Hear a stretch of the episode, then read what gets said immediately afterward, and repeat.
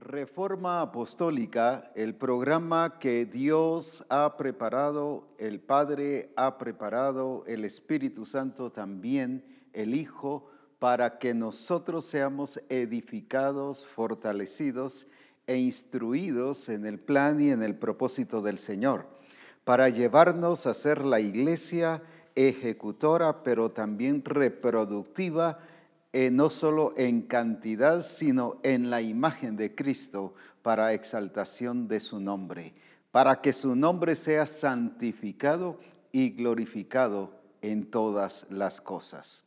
Estoy muy contento, aunque el lunes pasado, eh, a través de lo que enseñaba, mostraba cierta crisis que la misión ha estado pasando en relación a descuido de aquellos que se han convertido al Señor y que se les han ido. Pero estoy muy emocionado porque son varios.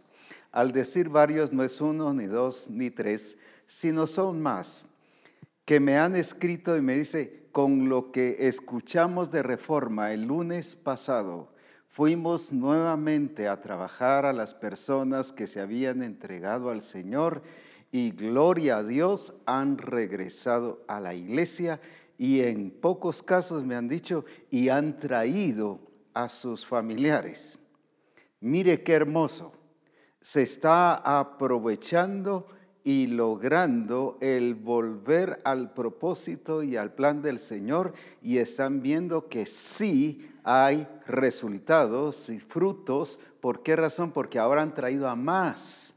Qué glorioso lo que el Señor está haciendo, porque nos está mostrando en su gracia y en su misericordia que si nos eh, eh, que si encajamos dentro del propósito y plan del Señor, el diseño del Señor que decíamos el lunes pasado que también es reino de Dios, que también es gobierno de Dios, que también es es parte de lo que él ha diseñado y determinado para nosotros. Por eso es que es importantísimo el que nosotros veamos la grandeza de Dios y el poder de Dios. Así que doy gloria a Dios por estos logros que se están teniendo y cómo iglesias, familias, personas, discípulos están siendo restaurados a su función como hijos de Dios en reproducir y cuidar ese fruto que el Señor les ha permitido tener. Vuelvo otra vez a Juan 17 y estoy hablando sobre la presentación de frutos. Qué importante lo que el Señor nos habló el lunes pasado sobre ver el fruto desde esa realidad, desde esa verdad que el fruto es de Dios. La cosecha es de Dios, por lo tanto lo que yo voy a ir a cosechar no es mío, no lo he trabajado. Evangelizar no es trabajarlos, el Espíritu Santo es el que los ha preparado, los ha eh, tenido listos para cuando nosotros vamos a evangelizar, porque entonces vemos el trabajo de Dios, pero ahora toca el trabajo nuestro. Y el trabajo nuestro es irles y predicar la buena noticia del Señor, pero al tenerlo como fruto, como cosecha, nuestra responsabilidad es cuidarlo. Y veamos lo que dice Jesucristo aquí en Juan 17 y versículo 12 en adelante. Cuando estaba con ellos en el mundo, yo los guardaba en tu nombre a los que me diste. Yo los guardé y ninguno de ellos se perdió, sino el hijo de perdición, para que la escritura se cumpliese. Quiero volverle, volverlo a leer porque dos veces hace énfasis en cuidarlo. Cuando estaba con ellos en el mundo, yo los guardaba, los cuidaba, dice otra versión, en tu nombre. A los que me diste, yo los guardé otra vez. yo los guardé y ninguno de ellos se perdió, sino el hijo de perdición, para que la escritura se cumpliese. Qué precioso ejemplo y modelo de Jesucristo como Hijo de Dios, el velar y el cuidar por el fruto, por la cosecha que el Padre le estaba dando.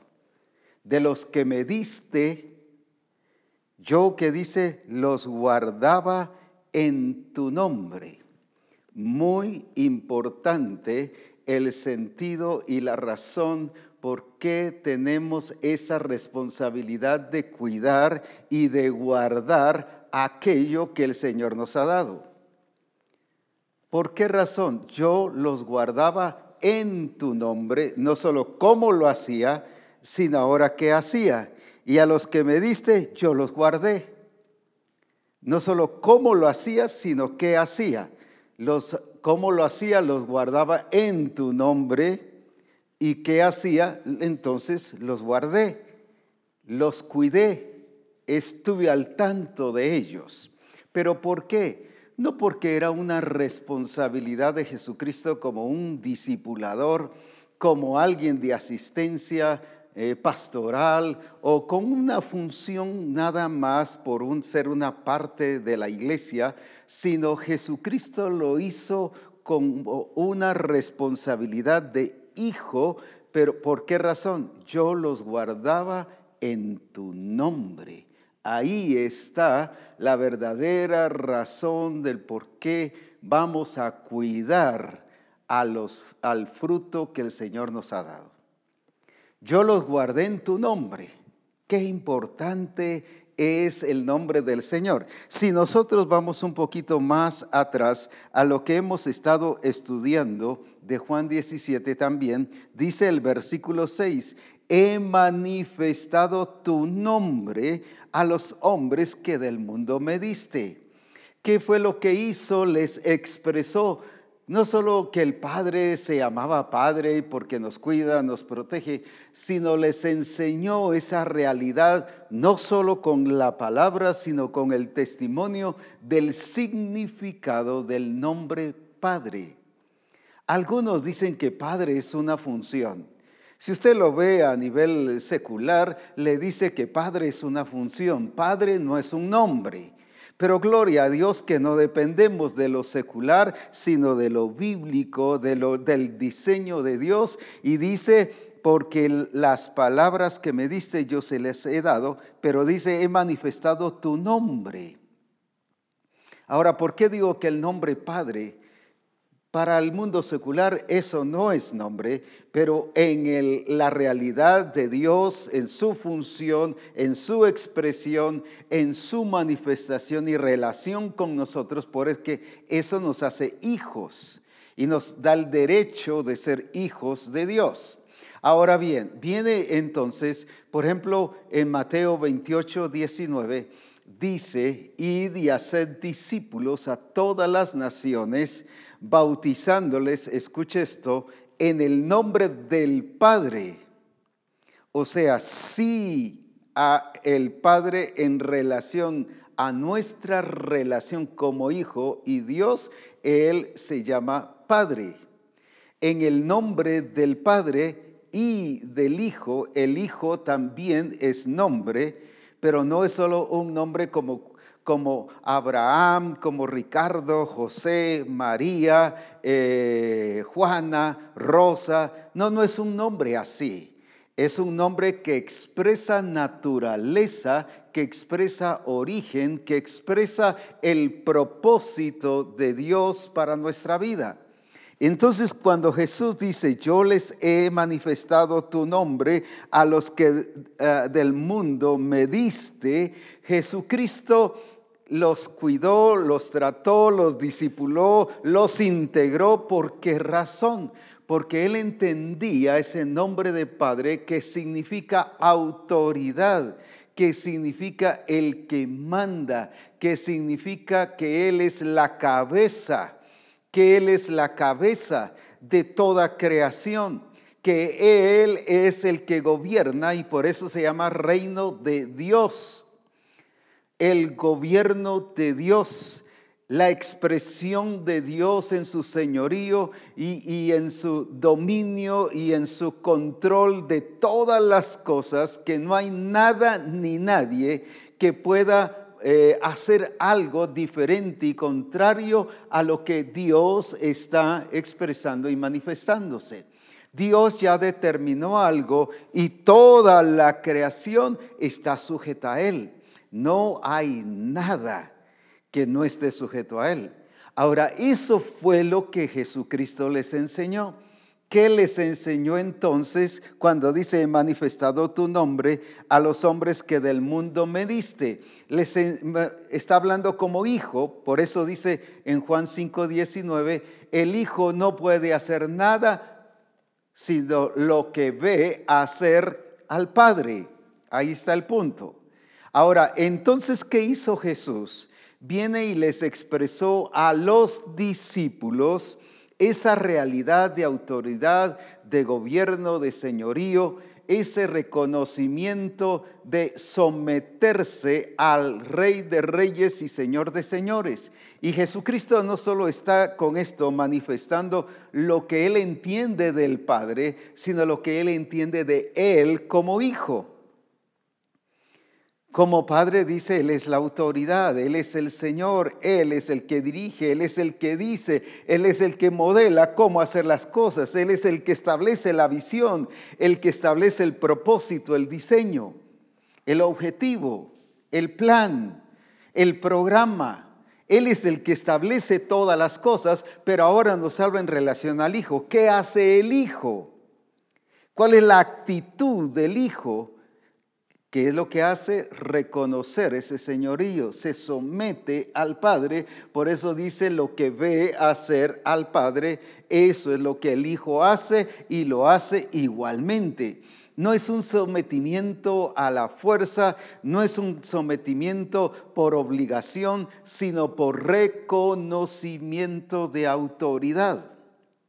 Ahora bien, vayamos entonces a la parte que hoy nos interesa. Puse esto como explicación para que veamos por qué razón Jesús cuidaba a la gente. Ahora dice, porque estaba con ellos en el mundo y yo los guardaba en tu nombre. No que alguien decía, por ejemplo, había una hermana que se llama Juana y le dice, en el nombre de Jesús yo lo guardo y lo pongo bajo la protección divina. No, no era eso. Cuando dice yo los guardaba en tu nombre, ¿qué está diciendo Jesús? Yo los guardaba porque reconozco la autoridad tuya y tú me dijiste que había que guardarlos y cuidarlos. Qué importante eso. Y, en otras palabras nos está diciendo, yo estoy sometido a ti como padre e hijo, hijo a padre, y por lo tanto yo hago todo lo que el padre hace y dice. Entonces, pensando en esto y viendo bien esto, ¿por qué razón no cuidamos al fruto o a los frutos que el Señor nos ha dado? ¿Por qué se nos han ido? Porque no hemos visto al Padre como Padre. No estamos reconociéndole como la autoridad en nuestra vida. No estamos reconociéndole no solo que es fruto de Él, sino que es nuestra autoridad, la autoridad de toda la creación es el Señor de señores y el Rey de reyes, al que todo está sujeto. No hay nada en la creación que no esté sujeto, todo está sujeto a Él. Pero viene Jesucristo y lo cuidó no solo como una responsabilidad administrativa empresarial, sino como una responsabilidad de hijo a padre cuidando su diseño, cuidando su propósito, cuidando su plan, cuidando su programa, cuidando todas las cosas que el Padre había determinado hacer. Porque él entendía que como hijo era un instrumento del Padre para hacer lo que ve hacer al Padre. Entonces, ¿por qué lo hacía? Yo los guardaba en tu nombre. Ese punto es clave y determinante para que nosotros como misión cristiana del Calvario hagamos las cosas. Es porque reconocemos que Él es Dios, como dice el Salmo 100 y versículo 3. Reconoced que Jehová, Él es Dios Él nos hizo y no nosotros a nosotros mismos. Él es Dios. Reconocerle como Dios, no como un Dios no como un Dios. Ese sería un Dios falso, pero reconocerle como Dios es reconocerle que Él es verdadero, pero dice pueblo suyo, somos pertenencia de Él, toda la creación es de Él. Por eso es que Jesucristo, aunque eh, la gente, los discípulos antes de ser discípulos estaban en el mundo y dice de los que del mundo me diste, tuyos eran, como los miraba el Señor, no los miraba como, como eh, del infierno y los miraba que eh, todos mal, de una manera negativa o contraria, Él los miraba que eran del Señor, porque dice el Salmo 100, pueblo tuyo somos y ovejas de tu prado. Reconoced que Jehová es Dios. La iglesia de Roma, lo vemos en Romanos 1. Romanos capítulo 1, aquí en la escritura, nos dice cuál era la actitud de ellos. Romanos capítulo 1 dice en el versículo 19 o 18, porque la ira de Dios se revela, no solo revela su plan, sino revela su ira. La ira de Dios se revela desde el cielo contra toda impiedad e injusticia de los hombres que detienen con injusticia la verdad. Dice no que no creen a la verdad, sino que detienen, paralizan, estorban, no permiten que se haga la verdad. Cuidemos esto porque voy a resaltar esta parte. Pues habiendo conocido a Dios, no le glorificaron como a Dios, ni le dieron gracias, sino que se envanecieron, que dice, en su necio corazón, y su necio corazón, en sus razonamientos y su necio corazón fue entenebrecido. En otra versión dice, no le respetaron como a Dios por eso no le glorificaron. Por eso ellos sentían que podían hacer lo que querían, le adoraban y después dice que resultaron adorando reptiles y cuadrúpedos. Ellos eh, determinaban hacer lo que ellos querían porque para ellos su ego era importante. Lo que ellos decidieran era realmente lo más importante, aunque Dios decía y aunque Dios se le reveló, porque dice que las cosas invisibles, que todas esas cosas, Él se las reveló también, Él se las reveló y se manifestó esa realidad de Dios. Pero ellos, ¿qué pasó? Estorbaron la verdad aunque la entendían, aunque la, después dice que su entendimiento estaba entenebrecido. ¿Por qué razón? Porque permitieron detener la verdad. Por eso es peligroso detener la verdad. ¿Y qué es la verdad? Es Jesucristo mismo, es su vida, su propósito, su diseño, su plan. Cuando yo detengo la verdad de cuidar el fruto, entonces mi entendimiento empieza a ponerse entenebrecido. El resultado es porque no respetaron a Dios como Dios. En otras palabras, no solo no le creyeron, sino no cuidaron de hacer las cosas y de reconocerle como la autoridad, la autoridad de todas las cosas, como el Señor de señores no le respetaron como a Dios, por lo tanto se descuidaron. Ahora Jesucristo eso es lo que nos revela y les reveló cuando dice manifestado tu nombre. Él siempre reveló, Él siempre reveló, voy a insistir otra vez, eh, una tercera vez, Él siempre reveló no solo al Padre, sino Él reveló el respeto que le tenía al Padre en todas sus manifestaciones.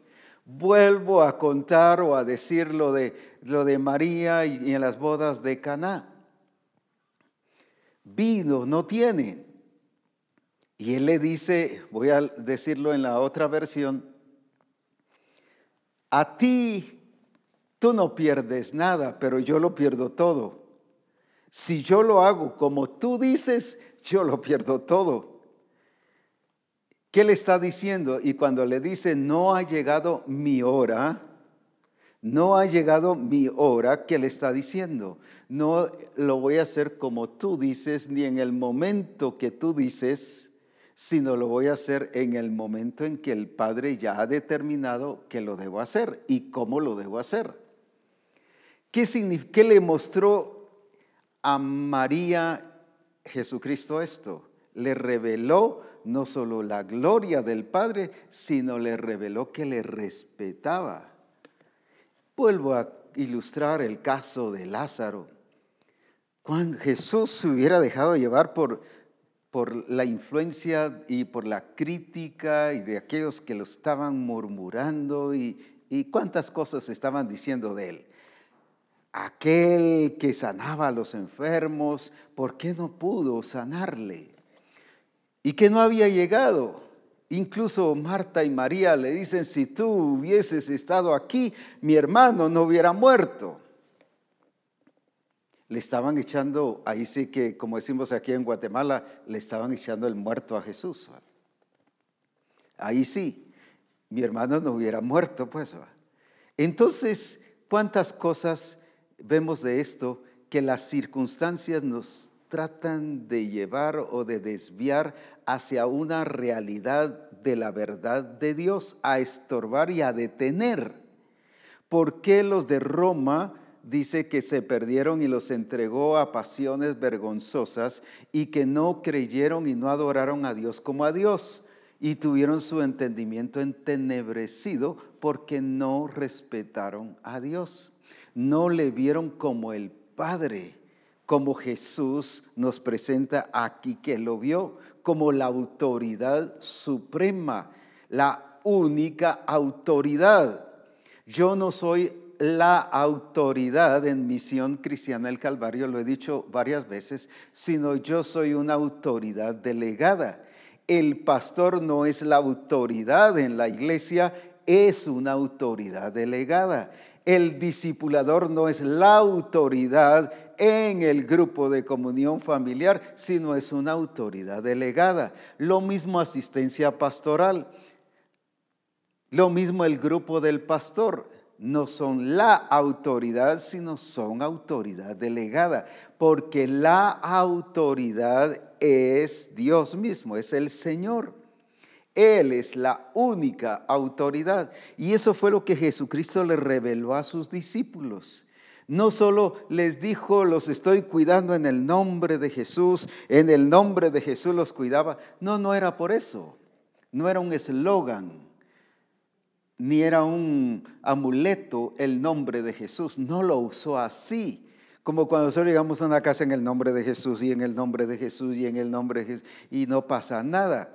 ¿Por qué? Porque no lo estamos expresando en la autoridad de Él, sino solo lo estamos usando porque se dice, dice aquí que en el nombre de Jesús hay que hacer tales cosas. Pero aquellos hacían en su nombre maravillas, milagros, profecías y echaban fuera demonios y sin embargo les dijo, no los conozco porque no están haciendo la voluntad de mi Padre. Eso está en Mateo 7. Ahora, entonces no es el hecho de usar el nombre, sino cómo Jesús usó el nombre. ¿Por qué lo usó? ¿Por qué nos menciona aquí? Si hubiera sido suficiente para nosotros el, el, hecho de que Jesús dijera, yo los cuidé, a los que tú me diste, yo los cuidé. Pero ¿por qué menciona los guardaba en tu nombre, los cuidé en tu nombre? Si solo con eso hubiera bastado de los cuidé. Pero ¿por qué en tu nombre? Los cuidé según tu autoridad los cuidé según tu diseño, los cuidé según tu plan, los cuidé según tu propósito, los cuidé según tu programa, los cuidé según tu visión. Eso es lo que Jesús está diciendo.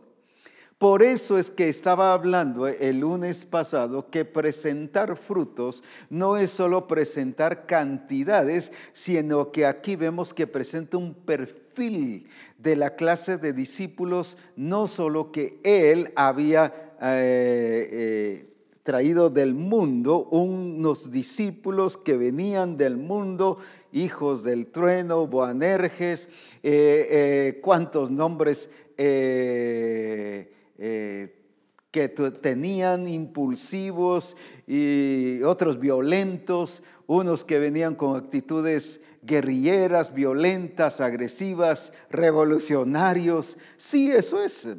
Esa era la gente que el Señor le dio a, Jesús, a, Jesucristo.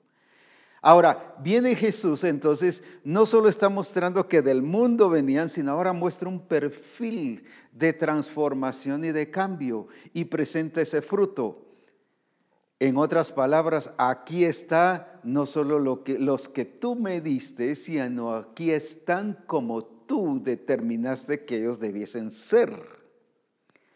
Por eso es importante comprender y, ver la, la, fuerza de esa expresión, yo los guardaba en tu nombre, yo los guardaba según tu propósito no según como yo pensé que era el discipulado, no según como yo pensé y como mis tradiciones y costumbres de, trabajar con la gente convertida y de, y, de, introducirla a un grupo de comunión familiar sin ver resultados, sin que se sientan integrados. Están asistiendo pero no integrados. Eso es muy diferente. Hay personas que asisten a los grupos pero no están integrados. Hay personas que asisten a la congregación pero no están integrados. ¿Por qué? Porque no lo estamos haciendo en su nombre, según su propósito, según su plan, según su diseño. Ahora Jesús nos explica aquí entonces por qué los guardó. Porque más adelante dice, y a los que me diste, yo los guardé. Yo los guardé, pero antes nos dice por qué los guardó. Porque Él no solo lo hizo sujeto o sometido a la autoridad de su Padre, sino lo hizo según su plan, según su diseño que Él mismo estableció cuando vemos ahí en Juan 28, eh, 19. Id y haced discípulos Id y haced discípulos. Otra vez, y, haced discípulos bautizándoles en el nombre del Padre, del Hijo y del Espíritu Santo. Y luego dice, enseñándoles que guarden todas las cosas que yo os he mandado. No que el discipulador quiere, no las cosas que el pastor quiere, no las cosas que cualquier entidad o grupo directivo de la misión quiera, no lo que el distrito quiere, no lo que el cuerpo ministerial quiere, no lo que el apóstol Abraham quiera. Yo enseñándoles que guarden las cosas que yo os he mandado.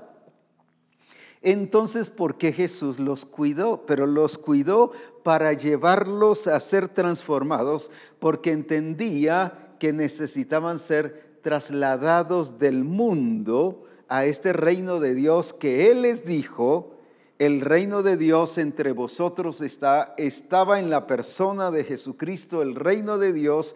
Ahora, a través de e, en la iglesia hay una expresión general de esa manifestación gloriosa del reino de Dios.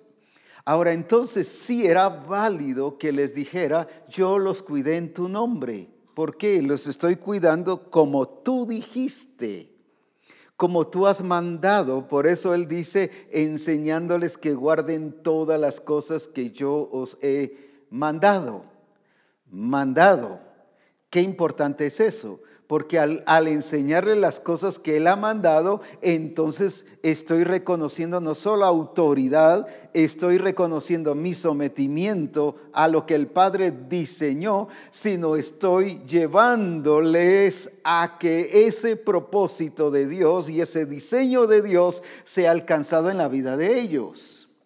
Mire, qué precioso lo que el Señor nos está dando en relación a este cuidado hermoso de Jesucristo. Como ya dijimos, ¿por qué los cuidaba? Porque Él respetaba al Padre, respetaba el diseño. Al respetar al Padre, respetaba el diseño porque entendía que el diseño es reino de Dios, su programa es reino de Dios, su plan es reino de Dios y, su objetivo es reino de Dios.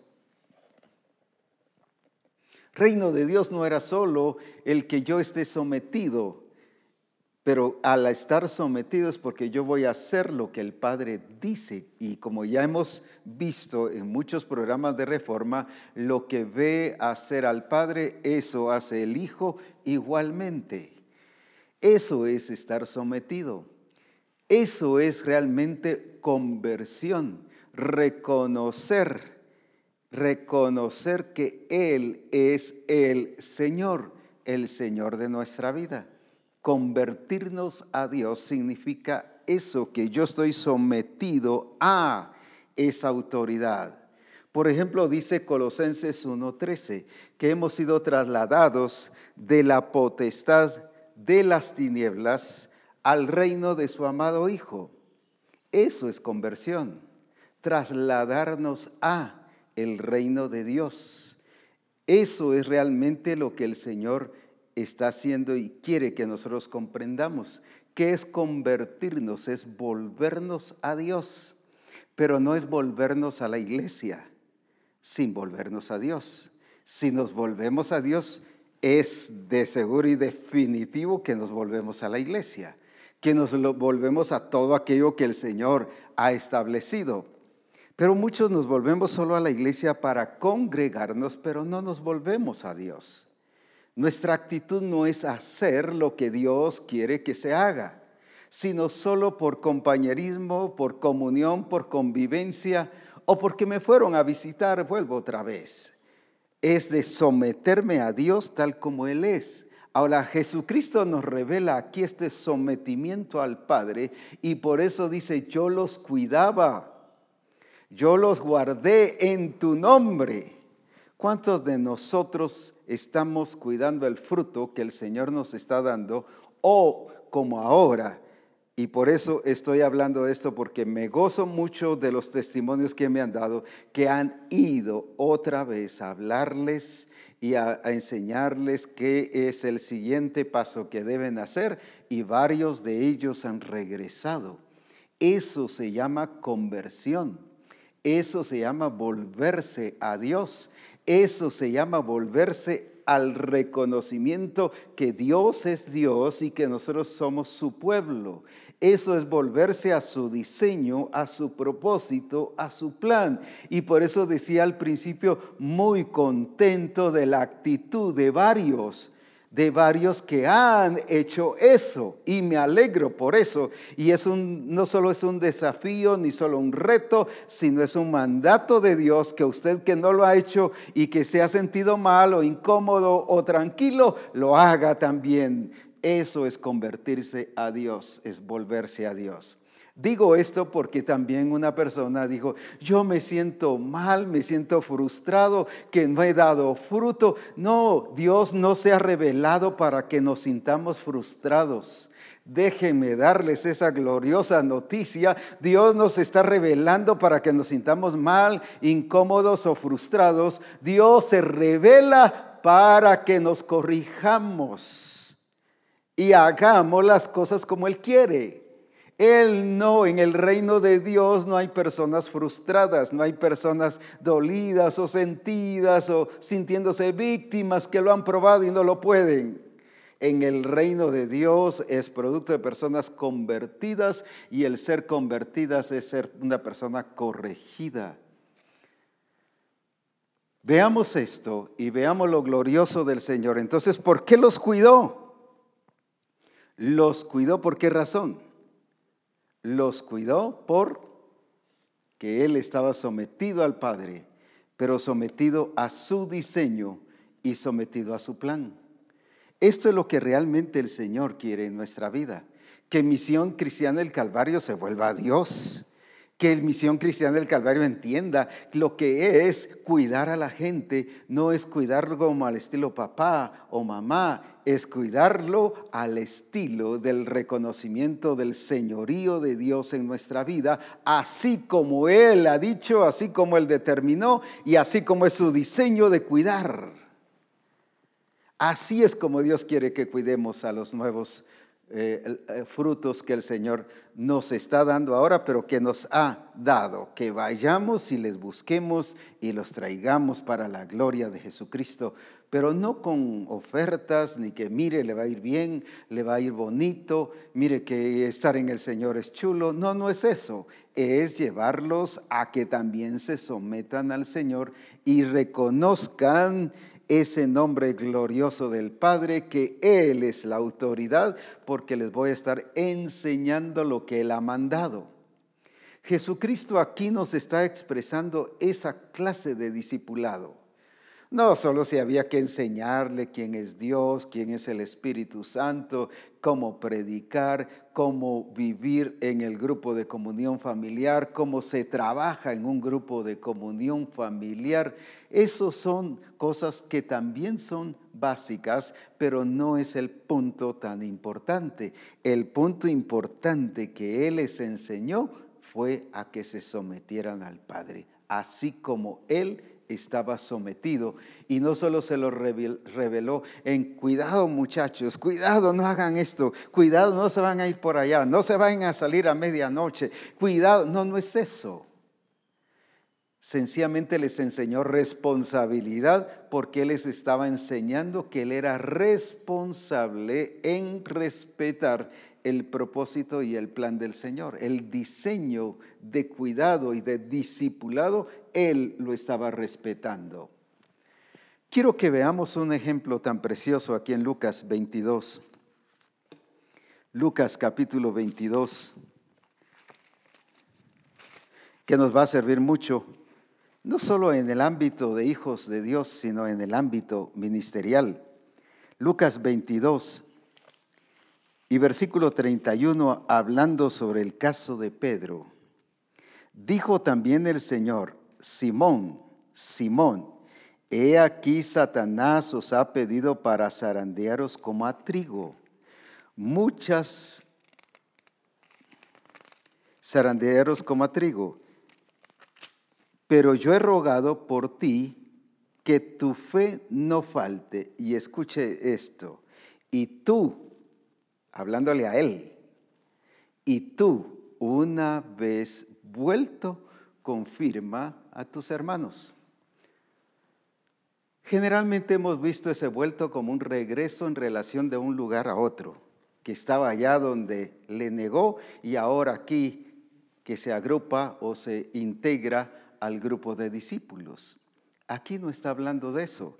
En el original cuando dice, y tú una vez vuelto, está diciendo, y tú una vez convertido, y tú una vez con la actitud correcta, entonces vas a confirmar a tus hermanos. ¡Uh, qué tremendo! No era entonces solo un cambio de lugar, era un cambio de actitud de vida, de estilo. Y yo me preguntaba, pero ¿por qué Jesús después cuando encuentra a, Pedro, le dice eh, que, cuidara a sus, a sus ovejas, que cuidara a sus corderos en una parte ahí en Juan? ¿Por qué le da esa responsabilidad? Y yo decía, pero si le acaba de, le acaba de, negar y a los pocos días le está encomendando que cuide a, a, los discípulos e incluso aquí confirma a tus hermanos, pero ¿cómo? No me cabía en la cabeza. Y quiero decirles que hoy precisamente el Señor me abrió el entendimiento.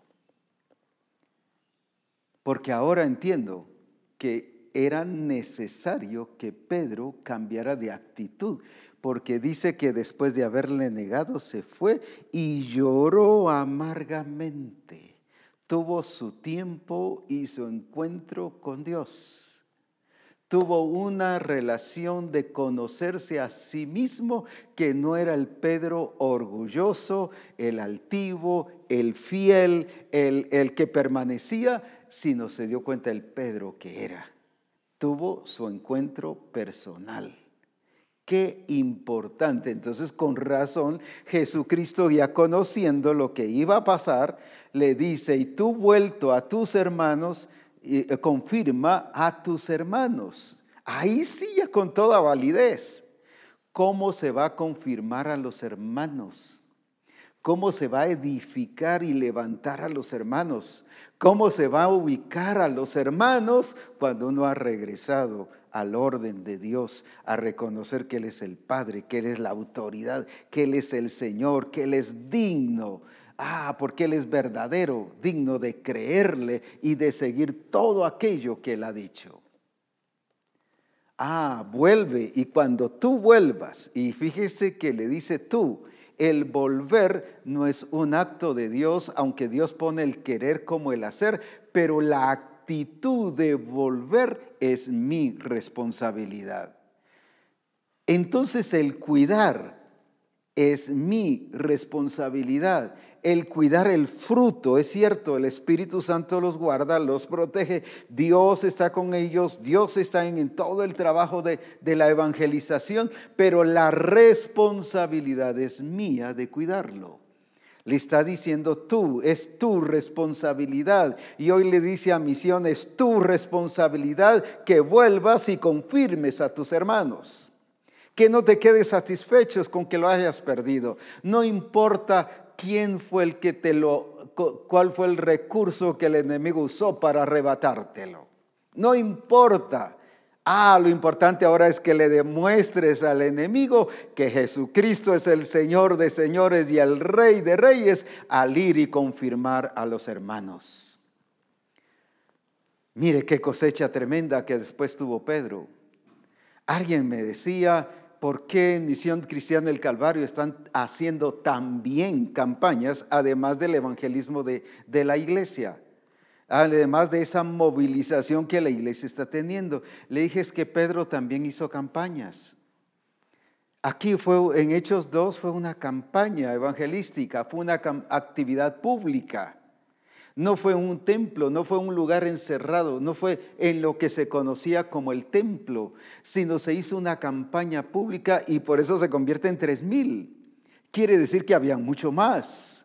El que se hayan convertido no era que tenía una asistencia de tres mil, entonces él estaba haciendo una campaña, o sea, sí, las campañas, solo que ahora le llamamos campaña evangelística, pero la que hizo tanto Jesús en público como en este caso Pedro fue una campaña evangelística porque les habló, incluso la gente se sintió eh, compungida, varones, hermanos, ¿qué haremos? ¿Qué haremos? Y él les dice aquí en Hechos capítulo 2 o capítulo 3, Hechos capítulo 3, vayamos a este versículo y mire lo que les dice. Hechos capítulo 3, y, y nos está hablando de esa actitud que nosotros debemos de tener. Y versículo 18 y 19. Pero Dios ha cumplido así lo que había antes anunciado por boca de todos sus profetas, que su Cristo había de padecer. Así que, en base a todo ese mensaje de, presentación de esa redención de Jesucristo, de la buena noticia, ahora viene, así que, arrepentíos y convertíos. Convertirse no es lo mismo que arrepentirse.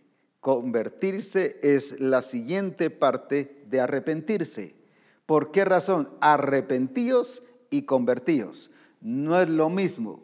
Hay personas arrepentidas pero no convertidas.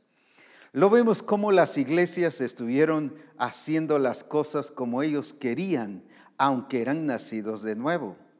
Estaban arrepentidos, pero no convertidos, no sometidos a ese señorío y reconociendo el señorío de Jesucristo.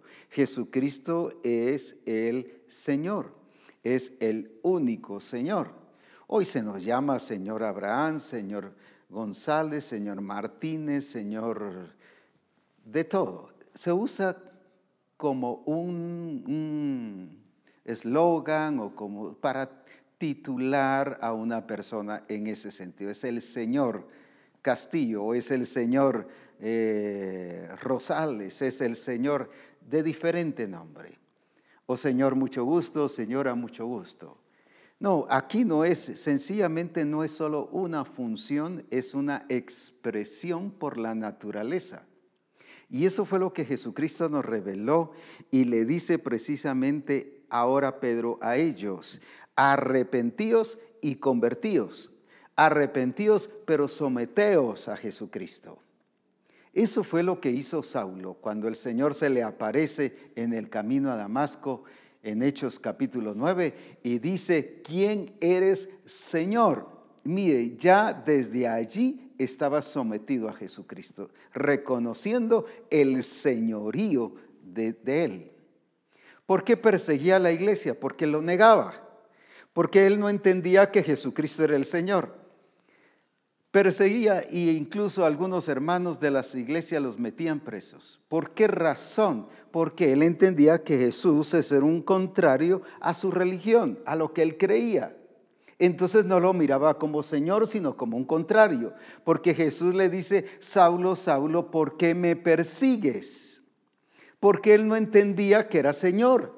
Pero ahora se le aparece y esa gloria de Dios y esa revelación de Jesucristo lo hace reconocer su Señor, que quien eres Señor y después le dice, ya reconociéndole como su Señor, ¿qué, qué quieres que yo haga? ¿qué quieres que yo haga? Lo mismo vemos en saqueo. Saqueo, bájate de allí y aprisa. Y como dije el lunes pasado, no se bajó así todo despacio. Este que quiere que me baje, no ve que soy chaparrito, me puedo caer. No, no, argumentó. Dice, y se bajó a prisa. No solo dice se bajó, es que me encanta la palabra tan, tan, eh, tan, tan completa, tan integral, tan bien explicada. Todas estas cosas son tan, tan, tan preciosas encontrarlas ahí porque nos demuestra ese sometimiento. Él desde que se bajó del árbol ya venía sometido a Jesucristo.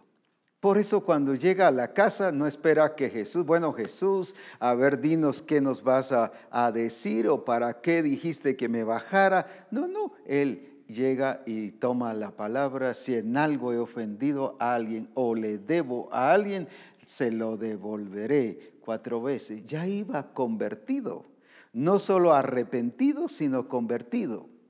Ya iba transformado ya iba en, e, ya había entrado en ese proceso de cambio, de transformación, de traslado. Qué importante, no un traslado por un nuevo nacimiento, sino un traslado porque Jesucristo era la expresión del reino de Dios, era la vida, la esencia del reino de Dios. Ahora es un traslado por nuevo nacimiento, porque es por eso que entramos al reino de Dios somos eh, eh, introducidos por el Espíritu Santo a esa expresión de gobierno de Dios en nuestra vida. Ahora, el asunto que vemos en las iglesias era que aunque el Señor se les revelaba, como el caso que vimos en Roma, que les fue revelado, se manifestó y dice que les enseñó aún todas las cosas que para ellos eran imposibles, se les expresó y se les mostró como un Dios todopoderoso, sin embargo, no le creyeron. ¿Por qué? Porque ellos no solo habían llegado a tener su entendimiento entenebrecido, sino porque no le reconocían y no se habían vuelto a Dios. Ahora, un, un discípulo que había sido llamado apóstol desde el momento en que fue llamado y escogido, porque dice, llamó a doce de ellos y les llamó apóstoles. Ahora, un apóstol aquí está diciéndole al pueblo, arrepentíos y convertíos. ¿Sabe por qué? Porque ahora su experiencia había sido de arrepentimiento, pero también de conversión cuando el Señor dice, le dijo, y cuando vuelvas a tus hermanos, y cuando vuelvas, entonces sí, puedes trabajar, puedes fortalecer, puedes animar, puedes otra vez ubicar a tus hermanos. ¿Por qué la iglesia entonces no puede cuidar a la gente? Porque trata de cuidarlos como un padre, como una madre, porque trata de cuidarlos a nivel secular. No, este no es un cuidado a nivel de eso, es el cuidado del reino de Dios bajo su diseño, bajo su plan y bajo su programa.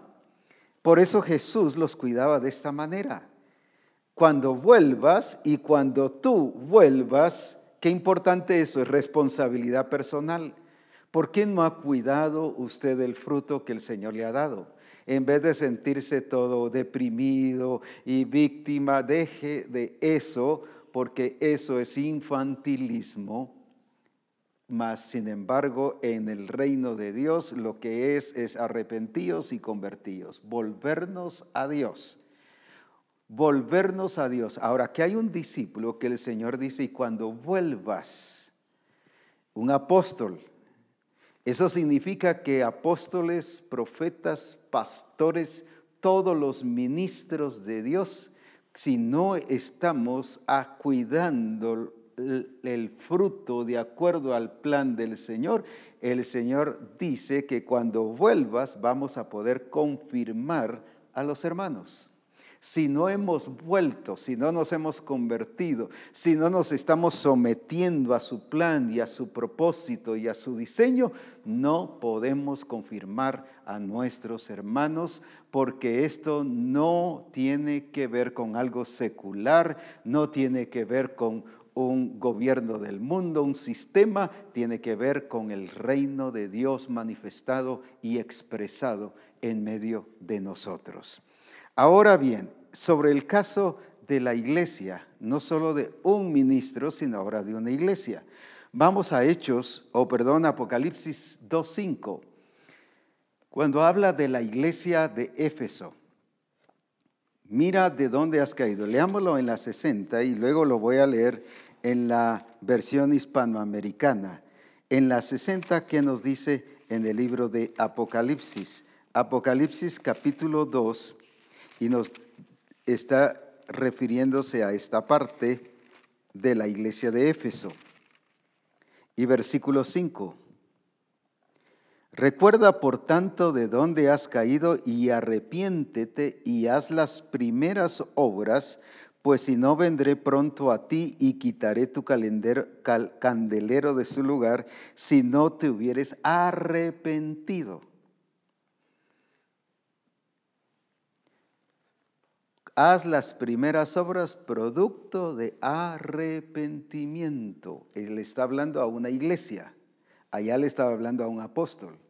Aquí le estaba hablando a una iglesia. Ahora leámoslo en la versión eh, eh, BHTI. Reflexiona pues sobre la altura de la que has caído. Mire pues, Reflexiona pues sobre la altura de lo que has caído, conviértete, vuelve a portarte como al principio. De lo contrario, si no te conviertes, mire qué linda la palabra, lo que estamos utilizando, si no te conviertes, vendré a ti y arrancaré tu candelero del lugar que ocupa. ¿A qué está llamando a la iglesia de Éfeso? No solo a arrepentirse, sino a convertirse. A convertirse. ¿Qué significa convertirse? Volver no solo a Dios en oración y en ayuno. Alguno dirá, pero si yo oro, si yo ayuno, yo estoy en la presencia de Dios. Y algunos dicen y creen, mire esto y escúcheme bien sobre esto, porque esto no solo nos va a mover la silla, sino ubicarnos en el lugar. Y algunos pensamos que, estamos en la presencia de Dios porque estamos en el grupo, porque estamos en el templo, porque estamos eh, participando incluso en la adoración. Y no, no es eso. Mire lo que el Señor diseñó. Id y haced discípulos, bautizándoles en el nombre del Padre, del Hijo y del Espíritu Santo bautizándoles en el nombre del Padre, del Hijo y del Espíritu Santo, enseñándoles que guarden todas las cosas que yo os he mandado, y yo estaré con vosotros hasta el fin del mundo. Pero en base a qué? En base al que se rige a esa, a esa determinación de discipulado a ese diseño de discipulado va a estar la presencia de Dios. Entonces, aunque yo ore, aunque yo ayune, o como aquellos de, Mateo 7, aunque eche fuera demonios, sane enfermos y profetice y haga milagros, si no estoy haciendo la voluntad de Dios, dice que estamos haciendo cosas de maldad. ¿Y qué significa maldad? Que nos hemos desviado o parado la verdad. Se recuerda el versículo que leíamos que dice, porque han detenido la verdad en Romanos. No porque no hayan creído la verdad, aunque si la hubieran creído en la fe real y verdadera, la hubieran hecho. Porque creer es involucrarse, creer es comprometerse, creer es participar, creer es integrarse. Esas son las evidencias de creer. Pero no dice que no fue porque no las hayan creído ni porque no las hayan oído, sino porque no, porque no volvieron su corazón a Dios. Ahora la iglesia le está diciendo aquí, vuélvete ahora, corrígete, conviértete y vuelve a portarte como al principio. Algunos aquí están diciendo que vuelva a su primer amor y su primer amor es esa emoción y esa alegría y esa pasión. También contiene eso, pero el volverse al principio, ese primer amor significa que yo estoy no solo arrepentido, sino convertido. Porque estas iglesias habían salido de ese orden, se habían dejado a Dios. Ahora, entonces el volverme a Dios significa que me estoy involucrando a su plan y a su propósito, que es lo que Dios quiere que yo haga. Ahora, ¿qué necesario es esto? Por eso es que en Job 22, 21, hablando de un Job que el Señor dice que es perfecto, recto, temeroso de Dios, pero en la prueba, en el proceso, Job revela que no había entendido que eso era lo que había alcanzado de Dios. Pero Dios lo lleva a la prueba para que entienda que sí, y no solo entienda, sino que viva de acuerdo a lo que Dios había dicho.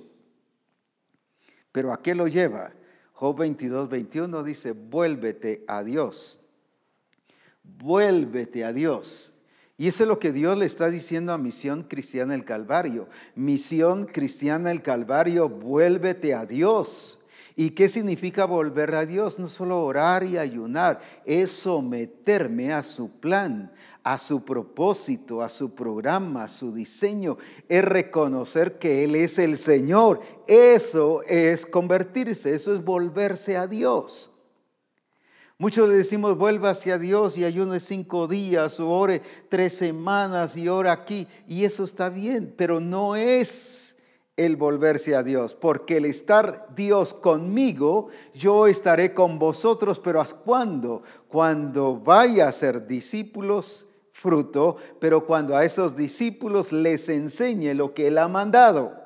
Y cuando ah, haga discípulos, no es discípulos, no los hago solo por ser bautizados, sino discípulos los, eh, son porque les he dado la buena noticia, se han arrepentido y por lo tanto eh, llevarlos a que nazcan de nuevo a través de bautizarlos en el nombre del Padre, del Hijo y del Espíritu Santo. Pero luego no dejarlos así, es cuidarlos, enseñándoles que guarden todas las cosas. Entonces, ¿cuándo es que la presencia del Señor va a estar con nosotros? Puedo decir que a nivel general Dios está en todas partes, Dios está en todos lados. Pero esa presencia de gloria, de majestad y de señorío, como el Dios real y verdadero que es, solo está con aquellos que se someten al diseño establecido por Él. ¿Por qué es que en muchos servicios o en la actividad o la vida de la iglesia no se siente muchas veces que Dios está allí? No estoy diciendo si siente un calorcito o un frío o no, no, no estoy hablando de eso. Estoy hablando, el estar Dios es Dios moviéndose. Donde Dios está hay milagros. Donde Dios está hay conversiones. Donde Dios está hay fruto. Donde Dios está siempre pasa algo. Siempre sucede algo. Donde Jesús estuvo siempre pasó algo. La presencia de Él en cada lugar daba a conocer su grandeza. Y cuando Él dice, yo estaré con vosotros, es es porque Él se está expresando como el Dios y Señor de nuestra vida.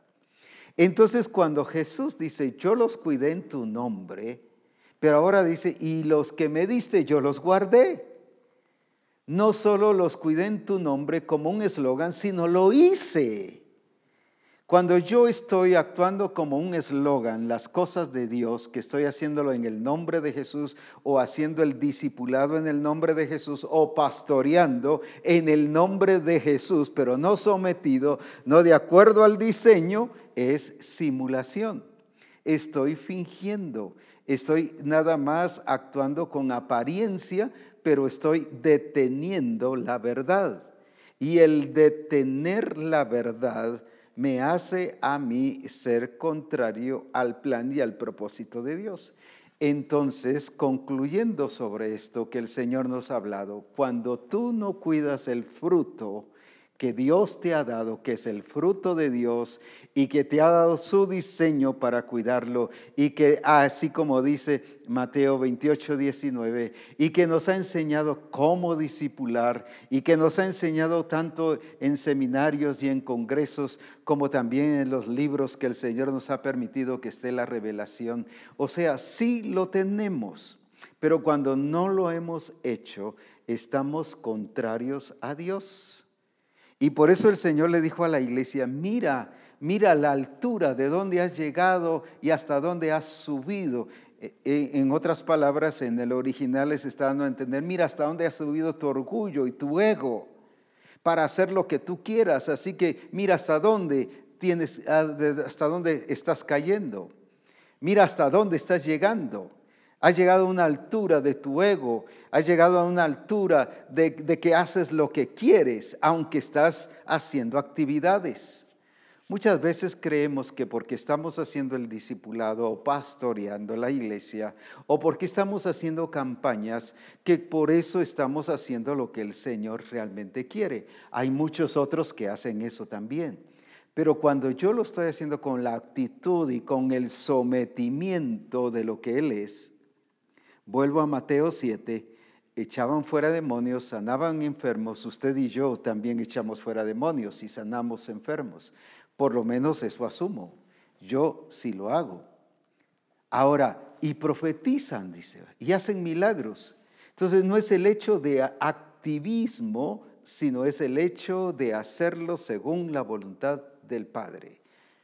El volverme a Dios significa que como pastor yo voy a enderezar mis pasos. No necesito estar en adulterio, en fornicación, en borracheras, en orgías para volverme a Dios. El hecho de que esté fuera del diseño y no cuidando el rebaño del Señor, la iglesia del Señor como Él quiere, pero no cuidando los frutos que el Señor nos ha dado, el Señor nos llama hoy a que nos volvamos a Él.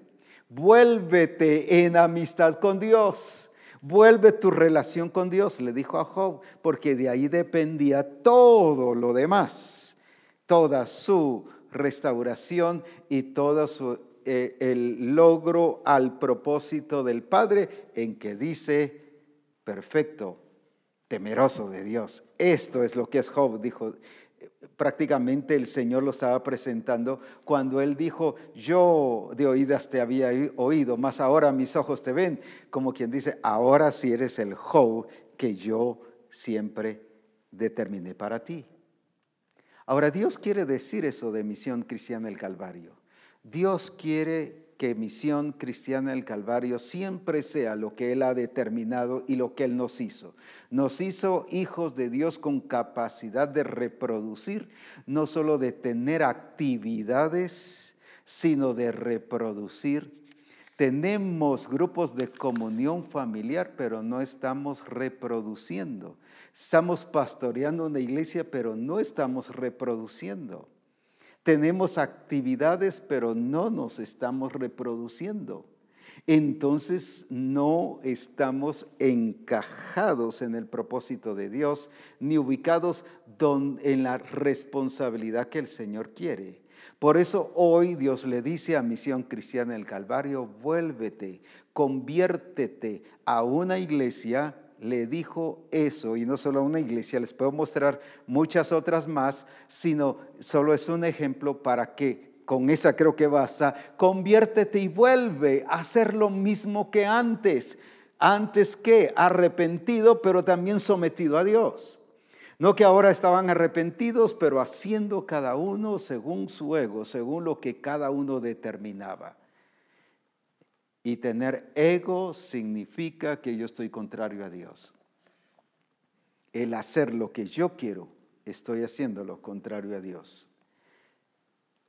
El no cuidar o el cuidar como yo quiero, como estoy acostumbrado, como me enseñaron secularmente a cuidar, como lo estoy viendo como un como que fuera papá o mamá cuidando a los discípulos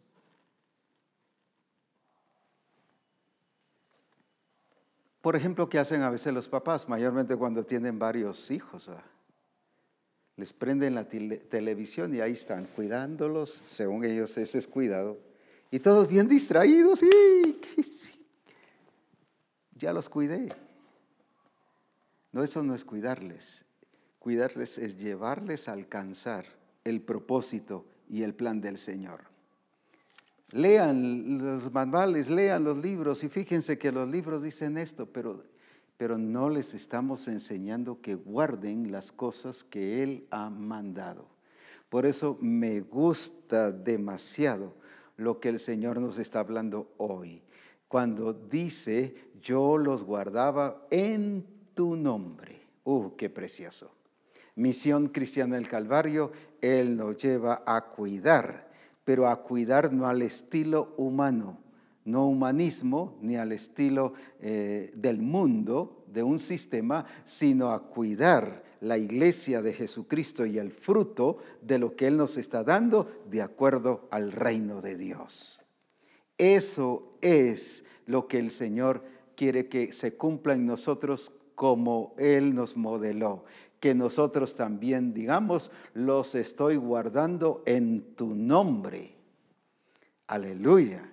Eso es realmente lo que el Señor quiere, que nosotros todos, todos, todos, ocupemos el lugar que nos corresponde, nos ubiquemos dentro del plan y dentro del propósito del Señor y que hagamos las cosas como realmente el Señor quiere que nosotros hagamos a un apóstol le dijo, y cuando vuelvas, cuando vengas corregido, cuando vengas eh, convertido, pero no pensando en tres años, sino pensando en instantes, en momentos de que el Señor puede operar, puede trabajar, así como trabajó a la mujer samaritana. En segundos, en minutos, esa mujer fue transformada se convirtió, saqueo, en segundos fue transformado, solo con una orden. Y así podría, Saulo, lo mismo. Nosotros estamos pensando en conversiones y en transformaciones siete, ocho meses, diez, cinco años. Y tenemos gente de diez, cinco años y decimos, no, todavía no está madura, todavía no está perfecta. Porque nos falta ubicarnos en ese orden del Señor. Qué necesario es que hoy nos volvamos a Dios. Un apóstol, un ministro tuvo que volverse a Dios en el orden que el Señor requería y hacer las cosas como el Señor quería. Después pudo confirmar a los hermanos. tú vas a poder confirmar a los hermanos hasta que estés ubicado en el orden correcto del Señor, de su diseño y de su propósito. Es e igual en el grupo de comunión familiar. Vamos a poder realizar los grupos de comunión familiar en el orden correcto cuando estemos vueltos al Señor, convertidos a Dios en su plan y en su propósito y haciendo las cosas como Él manda, como Él quiere. Cosas grandes y gloriosas vienen, pero necesitamos hacer las cosas en su nombre, no como un eslogan, sino como una vida de convertidos a Dios, que exaltan y que reconocen que Él es el Señor de señores y el Rey de reyes. Así que no se quede para este Congreso. Mire todo lo que el Señor nos está preparando para el Congreso.